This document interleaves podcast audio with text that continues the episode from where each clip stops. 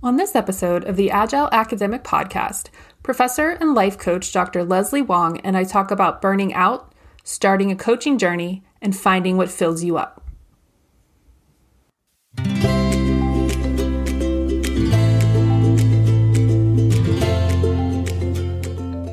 listeners. Welcome to the Agile Academic, a podcast for women in and around higher education. This season, I talked with my special guests from all over academia about a wide range of topics, from teaching and research, to coaching and mental health, to vitality and burnout, and everything in between. I'm your host, Dr. Rebecca Pope-Ruark. This season is brought to you by my summer monthly sprint weeks. Learn the basics of Scrum project management to organize your work, spend a week focused on a project with the encouragement and support of a group of other faculty, and take time to reflect on your accomplishments and next steps. Learn more at RebeccaPopeRuark.com/sprintweeks.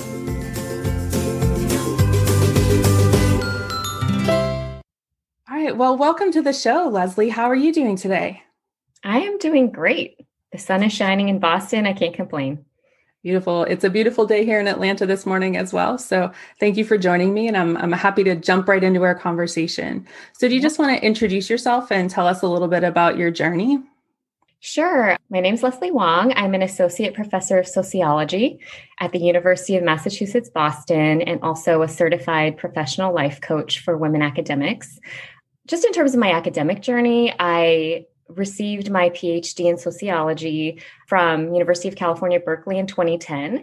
And then I kind of started one of those move all over the place kind of adventures to secure the tenure track position. And so I moved to Vancouver, British Columbia for 2 years, and I did a postdoc there at the University of British Columbia. And then I got my first tenure track job at Grand Valley State University in Grand Rapids, Michigan. So I moved to Michigan, and then 2 months into that job, I actually got my current position at UMass Boston. And so I did almost my entire year at Grand Valley State knowing I was leaving. And then I started my position at UMass Boston in 2013, got tenured in 2019, and also got certified as a life coach the same year. What was it that attracted you to coaching? Because I know it was compelling for me because I felt really connected to faculty development specifically and working with women, and you're in that space as well. So what was it that attracted you to coaching? You know, by the time I was going up for tenure, I was feeling very burnt out, probably somewhat jaded by academia. And I was trying to figure out, like, you know, is this still the path for me? And so I thought, and I was always attracted to life coaching. It was always something I wanted to do eventually, and I kept putting it on the back burner. In my mind, it was like, you know, once I get tenure, then I can explore all these things that I want to do. And then by the time I was going up for tenure, it was pretty clear that I would get it. And so I didn't invest a whole lot more time in that. And I was just ready to be trained and to start thinking about my path after tenure. Right. And I started coaching training last year. I did my coaching training kind of throughout the pandemic. So that was an interesting time to kind of do that. I'm also in an ICF, an International Coaching Federation program, and that's where your certification is from as well, right? Yes. What attracted you to that program or the ICF in general?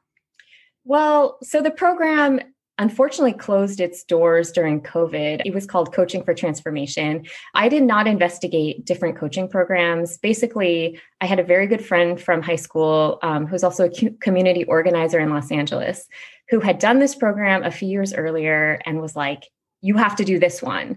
The coach trainers are people of color. They are social justice oriented, about addressing racism and various kinds of social inequalities. Like, this would really be up your alley. And so I did one of those like weekend training sessions that often these places offer. And I did that like in August before, you know, the year I went up for tenure, just thinking like, I'm going to do this weekend. And then later I'm going to do the 9-month program. And then I had such a transformative experience. Like, something about it resonated with me on this like extremely deep level that I'm not sure I felt before. And by the end of the first day, I had signed up for the 9-month program, which involved actually flying from Boston to LA every 6 weeks for 9 months. So the entire academic year where I was, teaching an overload and doing all kinds of stuff, I also did the coach training program, but it was like giving me energy and it was giving me clarity and giving me life. And I felt so much more on purpose than I think I had in a really long time, or maybe ever in academia. And so that was basically why I decided to go with that program. It happens to be ICF certified, but, and I did think about do I need to be certified or not? And I know that's for a lot of coaches, that's a big question. Should I invest all of this money into all of this training? I feel as an academic, we have PhDs, we clearly respect degrees and certifications and training. I like the idea of having a certification for myself, but I also think potential clients, that could also be a real marker of okay, you've done the training, you have met certain standards in the industry. It's such an unregulated field. And so this is the one thing you can kind of show okay, I did meet all of these requirements. I did pass this difficult exam. I did all of the training and, you can trust me. So it gives you that, at least a feeling of legitimacy. I totally agree with that. I definitely had that thought too. Do I get certified? Is it necessary? Because I want to do coaching that is both kind of writing specific, which is my PhD and background, as well as more of the general kind of coaching. Mm-hmm. And I don't necessarily need a certificate to be a writing coach because I have the degrees there, right? And there is that kind of the legitimacy there. So, and I feel I learned so much more. Like academics, we like to take classes, right? We enjoy looking for an achievement or something like that. So the certificate is something that feels good to work toward. It totally does. I mean, it had been a long time since I was in actual legitimate classes, learning new skills, right? Where there's this really steep learning curve, a lot of imposter syndrome that I hadn't experienced as an academic for some time. I felt I was growing a limb, and it was uncomfortable at a lot of times because growth is often uncomfortable. And I was changing my perspective on things. And I was being challenged to stretch beyond my current circumstances. And so, but all of that together, I mean, I came out the other side a much happier person. So that's really a powerful way of looking at any kind of, I think, educational development program for faculty specifically. It's the professional development is so important in thinking about how we show up for our jobs in different ways, how we show up for our colleagues, how we show up for our students. So I'm curious, I know how it kind of works for me, but I'm curious how what you've learned as a coach translates into your work at your university. It's interesting because I had only one semester where I was certified as a coach that I taught, and then I've been off ever since. So as I was telling you, I've been on parental leave and sabbatical for all of COVID. And so I don't have that really close relationship with my university right now. But I would say, in thinking about going back in the fall, I really want to be constantly grounding myself in my core values, which involve connection and compassion, service to others, authenticity. So all of these things, I think really, you bring them with you wherever you go. And I would bring those into my classes in the way that I teach. What I choose to reveal to my students, I think is probably a lot more honest than I was willing to be in the past in terms of my past failures or the challenges that I faced or, my personal life journey.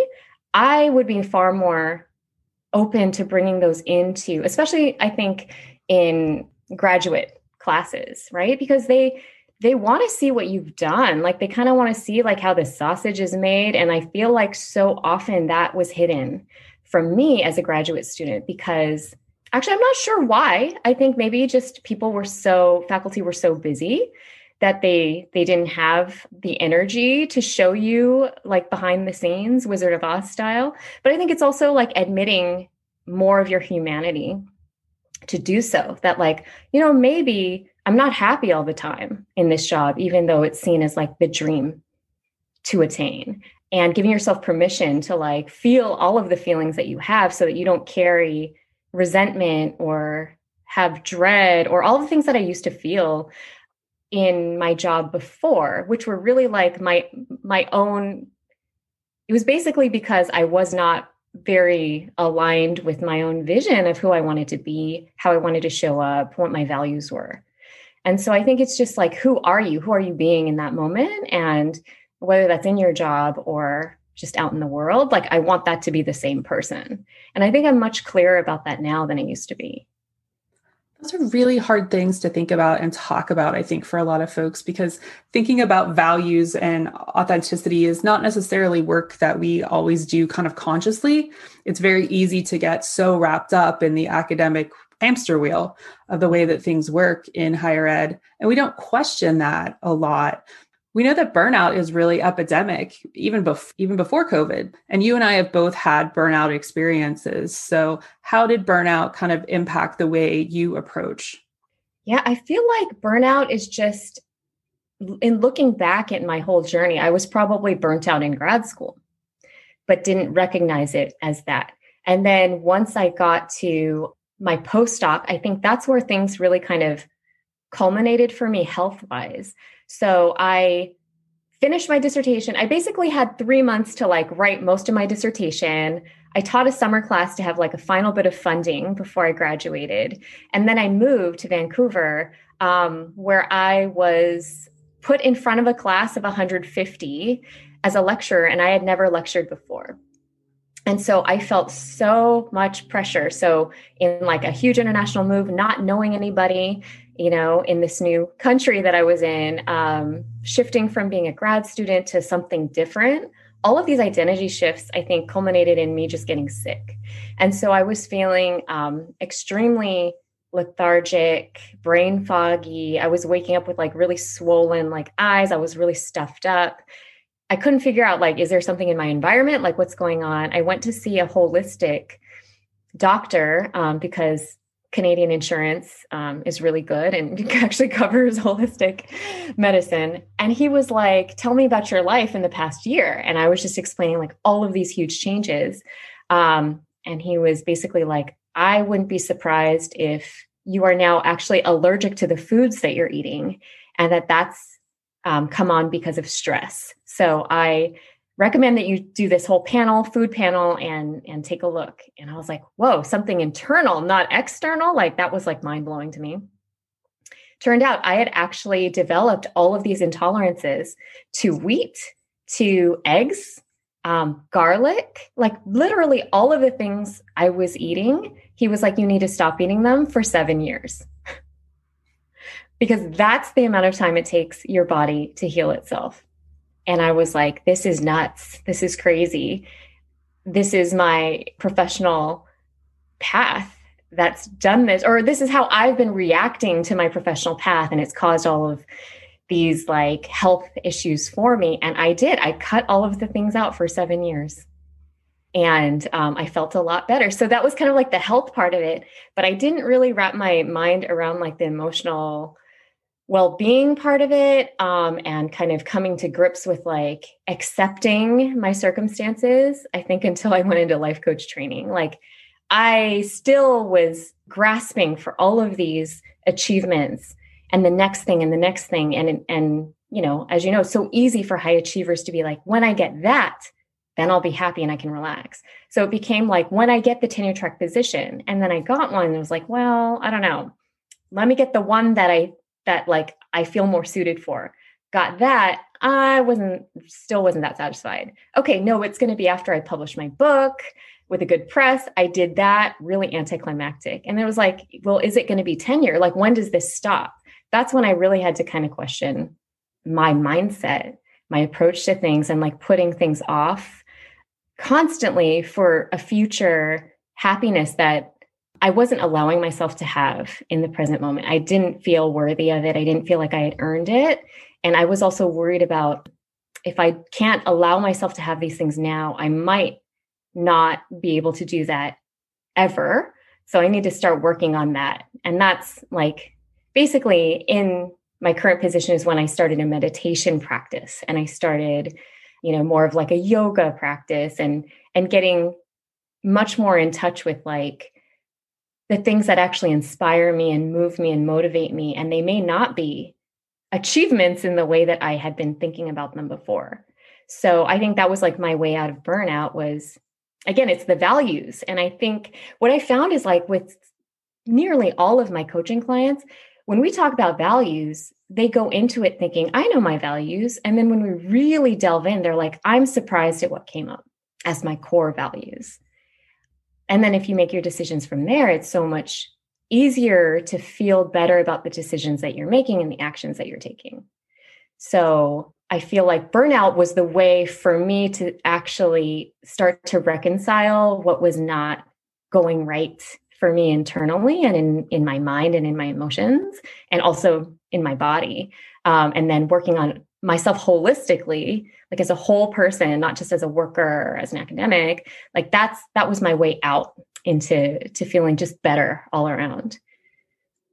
What you're saying resonates so much with what my experience was as well. The body keeps score, and my body was trying to tell me things that I wasn't really listening to. And it was interesting because a lot of what happened to me was kind of emergent quickly, but it always happened very early in the summer. So it was, early June, something like that, when I had just gotten through a year, just gotten through the semester and had started to relax. And then my body was trying to release what had happened. And you don't really necessarily recognize that when you're in it. It's just annoying, right? To say, okay, body, you need to get back together because brain needs to work and you need to support the brain because the brain is how I make my living. Mm-hmm. And I need to kind of function that way. I don't have time to deal with you, right? Yeah. I have all this other stuff that I need to be doing. And you're kind of in my way right now, which is so backwards in so many different ways. Completely. I mean, I feel like if we took the time to listen to our bodies every single day, you would make really different decisions. And it's true. I mean, we're so detached from our bodies, like in Western culture. And so getting back into the body, it's just such a big part of coaching, right? It's like, where is this showing up in your body? Like, what are the messages that your body, that body part that's tense and tight right now, what is it trying to tell you? It seems so simple, and yet we don't listen. It's so easy just to gloss over it and just to actually get used to discomfort, pain. It's like the frog in the boiling water. It's like over time, you just have acclimated to this point where like, maybe you start getting full-blown migraines. Like your body will start really giving you signals to slow down to the point where like you might be debilitated. And that's what I see a lot in academia and higher ed. And it also is avoidable with, the right listening. If you do the right kinds of listening and take that time. And it also means, I think, saying no to a lot of things that seem like good opportunities, or maybe you would do out of feelings of obligation, but putting yourself first and your health first. Like if you made decisions that way, like it's just leads to a much more sustainable path.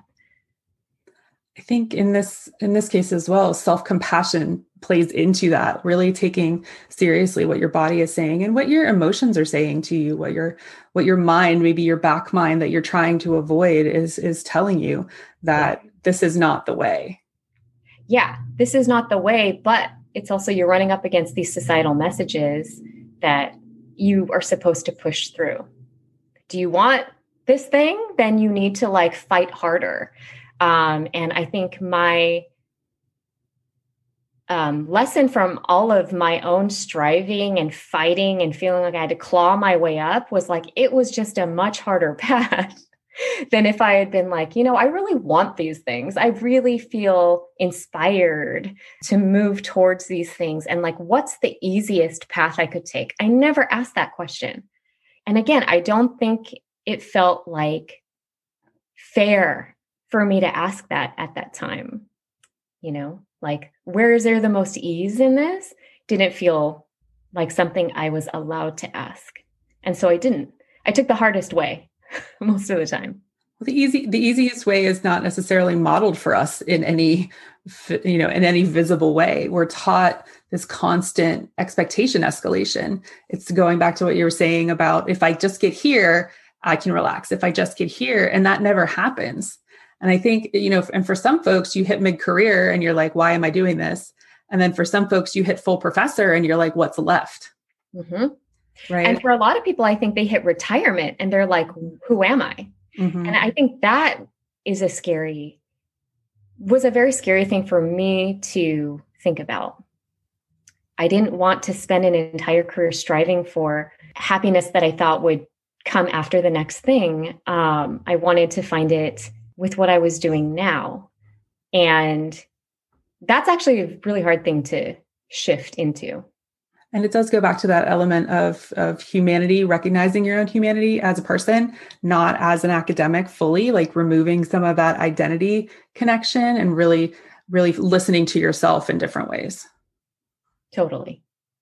And, you know, that's something that I actually experienced like halfway through my life coach training was I almost went through like a mental shift that became kind of this emotional breakdown where I started to separate my identity out from being an academic.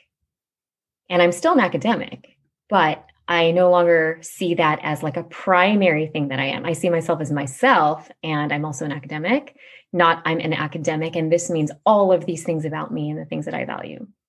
And what was surprising to me as I went through that, and it wasn't something I was asking for, it's just something that happened, is that it felt like a breakup.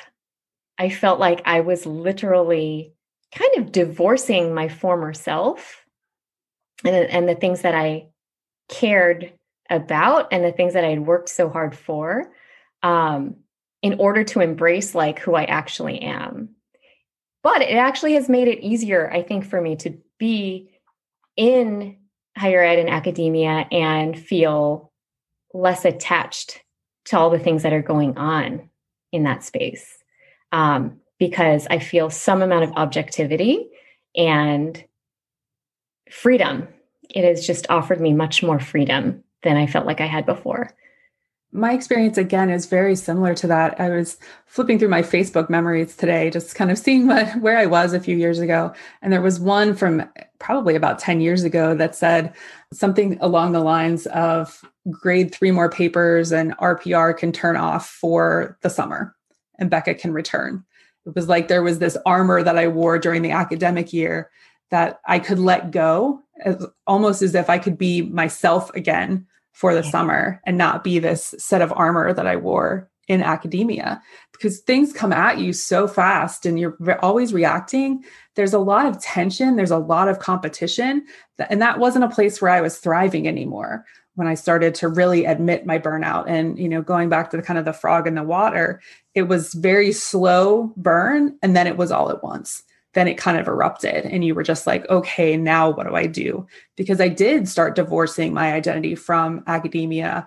And that was the place where I thought I was supposed to be. So that's extremely stressful and scary for me. I think it is for anyone, you know, regardless of if you're choosing to leave on your own or if you feel like you don't have any option but to leave. I think it's like, you know, there's the sunk cost fallacy, of course, like, you know, I've worked so hard for this. There's also, I think, worry about like, what else can I do beyond what I've been doing? I'm not trained to do anything else. I haven't been encouraged to think outside of sort of the narrow area of research and teaching that I've been involved in. Yeah, I think it's like losing a sense of belonging as well. But I would have to say, like being on the other side of all of that struggle, identity. I think there's just something so much bigger for people if they embrace like their whole selves and all of the different things that they want, not just like the narrow way it's been defined, that success has been defined in academia. It is so narrow. It's also extremely, seems really linear. And it seems like, oh, if I don't hit that next step, I'm also not a success, you know? So like if I don't get tenure, if I don't get the next grant or whatever, it's like I'm stalling out instead of like maybe progress can be circular. Maybe we move in all kinds of directions. And that's something that should be encouraged, right? And not just like straight up. Like not very many people thrive in that kind of structure. right? And you see other people ahead of you doing it, and you start to think, okay, well, if I'm not moving as fast, something is wrong with me. Oh my goodness. 100%. I mean, in my clients, like, that's what I see. It's like the negative voices they have, their inner critics are often saying, like, you should be doing this faster. Look at that person. They've already published 3 books and you're still working on your first one. And like, not recognizing like how much power that's taking from them, how much energy it's actually sucking from them, and how much they start to dread even doing work that they were otherwise excited to do before all those thoughts and the comparison game started up. And so, you know, breaking that cycle and like really kind of recognizing what's going on in the moment, being like, you know, I don't have to listen to that voice, or that voice is trying to be helpful, but I actually know what I'm doing. I have the skills, right? And like being able to like coach yourself, reassure yourself. It's just not something that people talk about very much. I want to jump back to values and connecting with that again. When I was going through my burnout and doing some group work and some different types of therapy, those values activities would always come up, right? Here's a list of 200 potential values. Pick the ones that resonate most with you.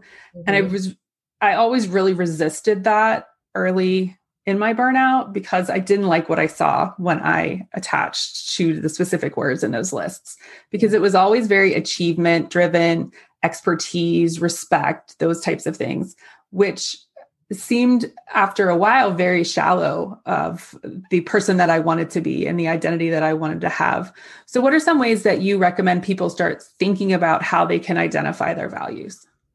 Yeah, so I agree with you. I think it's tough to like just get a list and you start circling and then you like cross them out and which ones appear at the end of your core values. I don't think it necessarily works that way. You also need someone to help you process. I think it's very difficult to do by yourself. But with all of my clients, I do an exercise called the peak experience, which you may have heard of before. And basically it's walking people through like a guided visualization of the best time they ever had in their life. And you get them to like relive that scene with all 5 senses. What was going on? What were they doing? Who was there? What was the temperature like? What was it about that moment that made it so enjoyable? And then once they've really kind of like immersed themselves in it, they talk about the experience. And from there, I actually jot down all the values that I hear coming up as themes in that story. And so it'll often be things like adventure, fun. It can be things like achievement, but it's more like often resilience, overcoming obstacles. So sometimes people will, you know, because what's really nice about it is because it goes into a visual, it goes into a different part of the brain, you actually don't know what's going to pop up. And sometimes there's more than one scene that will pop up, and I'll just ask people to go towards the one that feels like more resonant to them in that moment. And so sometimes it is like as much as it's a graduation ceremony, right? And having their family there, being so proud of them. Or it could be like being on vacation, on safari, you know, on their honeymoon. And then you really just, you tease out like, what are the things that make this so important to you? And how can these things really be applied to your current circumstances? So that's a good way to kind of ground people in some of their values. And then you bring in other ones from like, you know, your larger conversations about their goals. But I think it's so important for people to make sure that their goals are really aligned with their values, because often they actually don't align. And so you might have a client who's like, my values are like love and compassion and, you know, all this connectedness, but their goal is like, could be something like really strategic or really professional. And you have to do some work to make sure that those align. And so I think that it's definitely possible to make them work together, but I think it takes some more, you know, reflecting on like, okay, how do I bring love and compassion values into like the writing that I want to do? So it's not just like, I want to do writing so that I can get a job. It's like, I want to do writing because it actually fulfills me as a person, as a whole person, and will be a much more enjoyable thing for me to do and to put into the world than just let me do this so I can get to point B. One of the things that, so I'm currently writing a book on burnout. And that would seem potentially illogical to some folks, having kind of lived through this really emotional kind of traumatic experience and then wanting to write about that. But it's been, I think it's been the way that I've processed a lot of that and thought about my values. And it allowed me to hear so many different people's stories. Just to know that you're not alone in that space is so powerful and so empowering. And to be able to share those stories with others, that I do hope that they will feel empowered, because they'll feel like they're not alone anymore. I don't need this book. I don't need a book because I'm not on the tenure track anymore.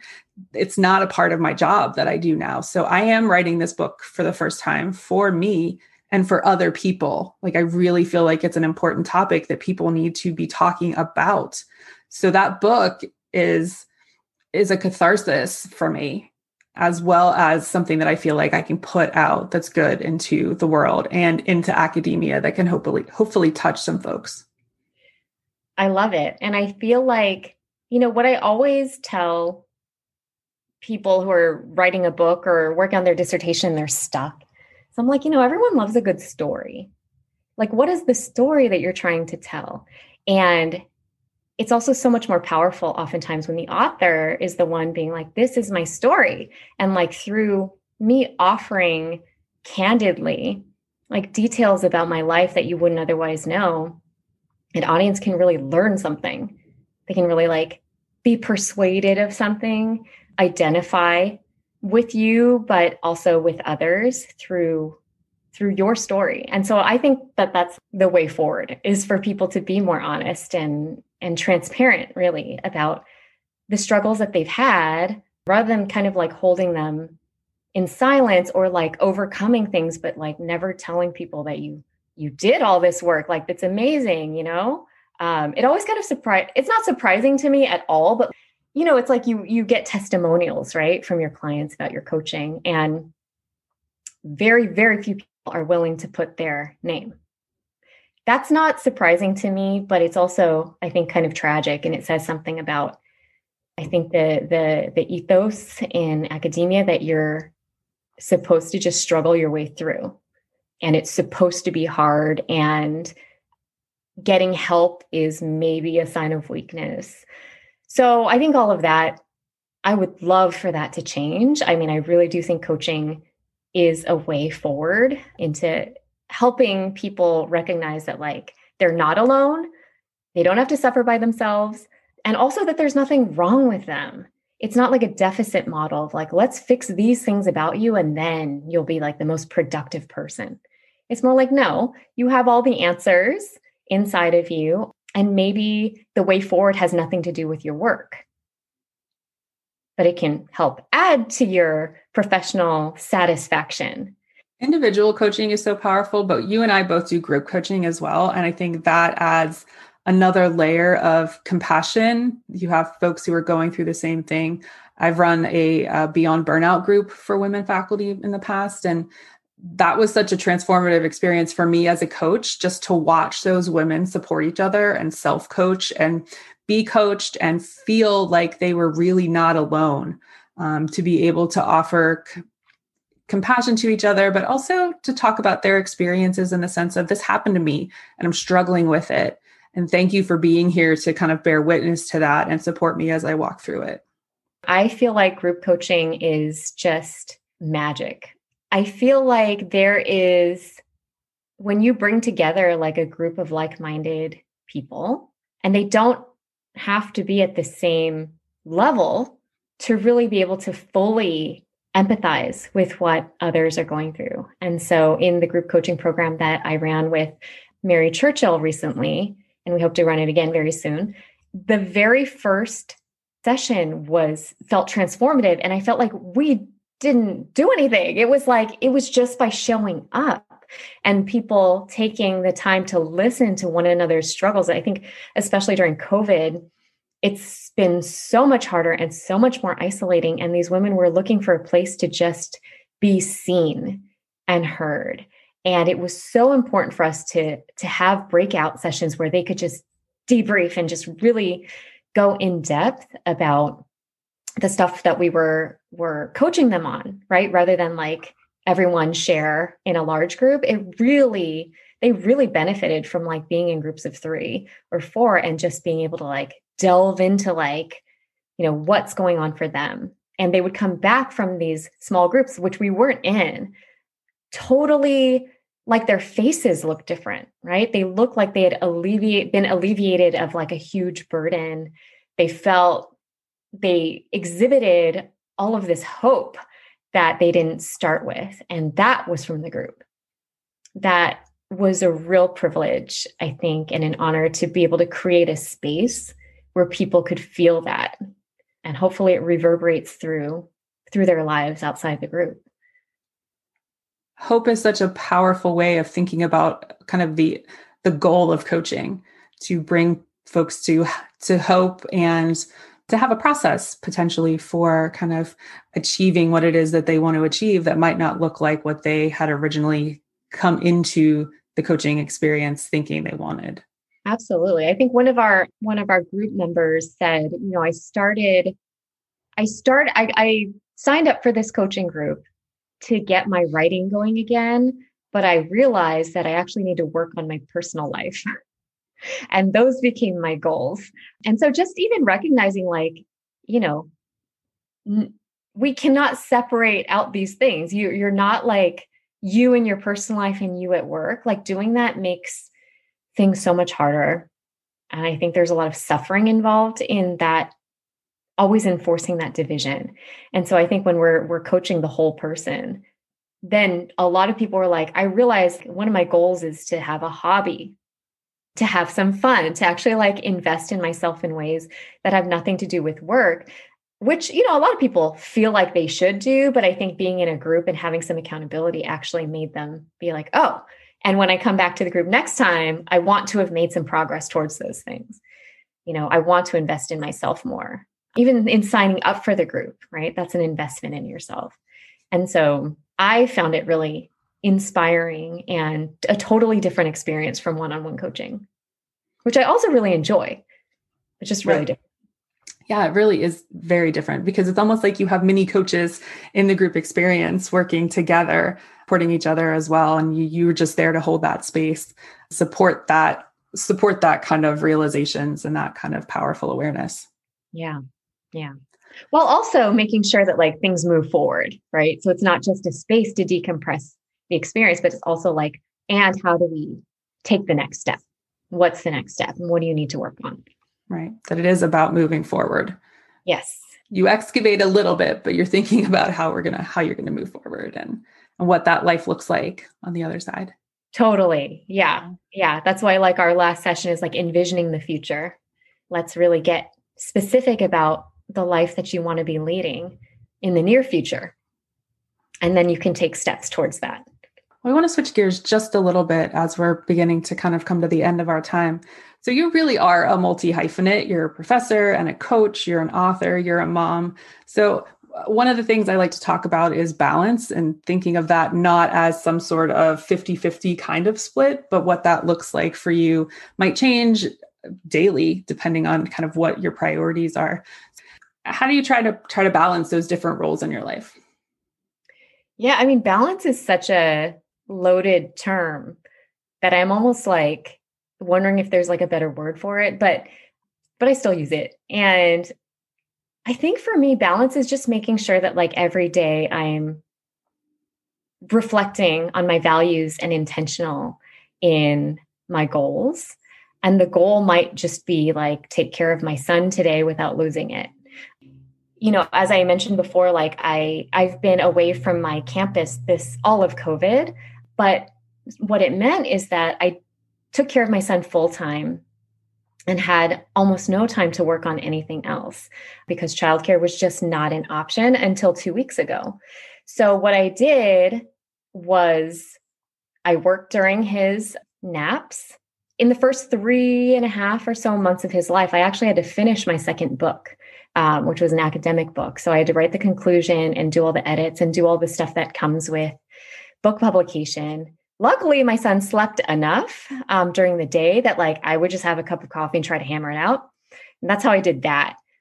And I've done other academic work. You know, I've put in a couple of grant proposals and done some guest lecturing and things like that. And then the rest of my very little time I've put towards coaching. And so I put my coaching practice on hold until I think it was last fall. So it had been 6 or 7 months into COVID where I wasn't doing any coaching. I didn't feel like I had the bandwidth. And then someone was referred to me by a previous client and she was like, "Are you taking clients?" And I was like, why not? Why don't I just take on one right now? And that's also when I started talking to Mary about running a group program. We started fleshing out what would this look like if we were to do it in the spring? And so it was really kind of this formulation time where I spent a lot of time thinking and doing a little bit of reading and trying to plan things out. Then we moved and that took up a lot of time. And then probably in the past 2 months, as the vaccines have rolled out, I was getting more and more confident that I could start coaching more people. I started putting myself out there more, got a number of new clients. I'm also contracted through a company called Well Academic, which is geared towards improving the well-being of women of color academics. So I get some coaching clients through there. We're also planning to do a group coaching program together. And so it was I was just piecing things together in 45 minutes that I had during the day, and then an hour after my son went to sleep. And that basically until he was almost 15 months old, that's what I did. And then for the past 2 weeks, he's been in daycare, and it's I am completely bowled over with gratitude for having some time and some space to actually start working on the things that were kind of being planted as little seedlings in my mind when I didn't have the time. And so now I'm starting to really launch myself into my coaching practice while I have the time before I go back to teaching in the fall. I do think that every day has looked really different. For me, I think it's been the biggest challenge for me has been embracing my current circumstances and not feeling any kind of resentment about not having the time to do other things besides take care of my son. And that has been a lot of emotional and spiritual work that I've done to get to that place of what a privilege is this to have this time with him, rather than oh, there's 10 million things I want to be doing, but instead I'm making, sweet potato puree again and cleaning the floor. So, I think balance is for me, not about where I'm putting my time. It's about making sure I feel good about what I am doing in the moment. And sometimes it takes a little work to get there. So that's my balance practice. And I agree. You mentioned at earlier in that question that you're thinking about maybe we need a better word than balance. And I wonder if maybe alignment might be that word, aligning values, aligning purpose, aligning connection, and having those again, align with values as well. Yeah, I think so. I mean, it's a very coachy word. And I'm wondering, is there an even simpler term? But no, I think alignment really is the thing, because some people's balance means doing a trillion things and not sleeping that much, but they're feeling really good about what they're doing. Right. Well, as we start to wrap it up, I like to ask one last question. And if you were going to give one piece of advice to women in higher education, in and around higher education, what would you want them to know? I feel it's really important for women in higher ed to be able to separate their productivity at work from their self-worth as human beings. And so I think it's really easy to fall into a trap of feeling we continually need to prove ourselves through external achievements. And I worry that going down that path means that no amount of success is ever really enough when it's always external to you. And so I really encourage women to give themselves permission to put their own happiness, whatever that means. And happiness sometimes can be overused. So maybe just their level of satisfaction with their life ahead of everything else. And it's not selfish to do so, to rest, to enjoy their lives more outside of work, and to invest in parts of themselves that have nothing to do with the work that they do.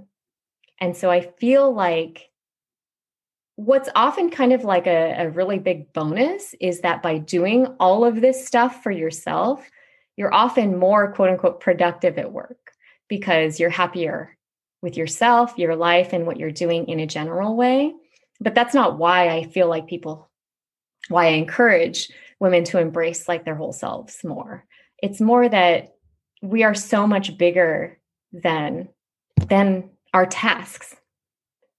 I think as a coach, sometimes we give people permission that they're not able to give themselves to step into being a person that is more well-rounded than they currently are, because that's just not modeled for us very well in higher ed. And so sometimes you have to be the model for everyone else. And I think that there's like scaffolding positive effects from that, right? It's almost like a domino effect. Like if you can find your way to alignment and, feeling really good about most of the things that you're doing every day, other people see that and they're like, give me some of that. I want to learn how to do that. Like, what are the things that you're reading? What are you doing? And I think it also means allowing others to see that just putting your nose to the grind all the time is not working.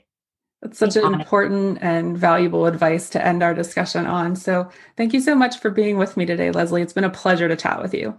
Yes, thank you. This was really fun, Rebecca.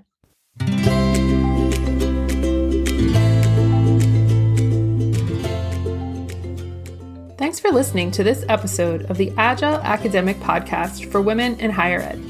I hope you enjoyed this conversation as much as I did. To make sure you don't miss an episode, follow the show on Apple, Google, or Spotify podcasting apps and bookmark the show. You'll find each episode, a transcript, and show notes at theagileacademic.buzzsprout.com. Take care and stay well.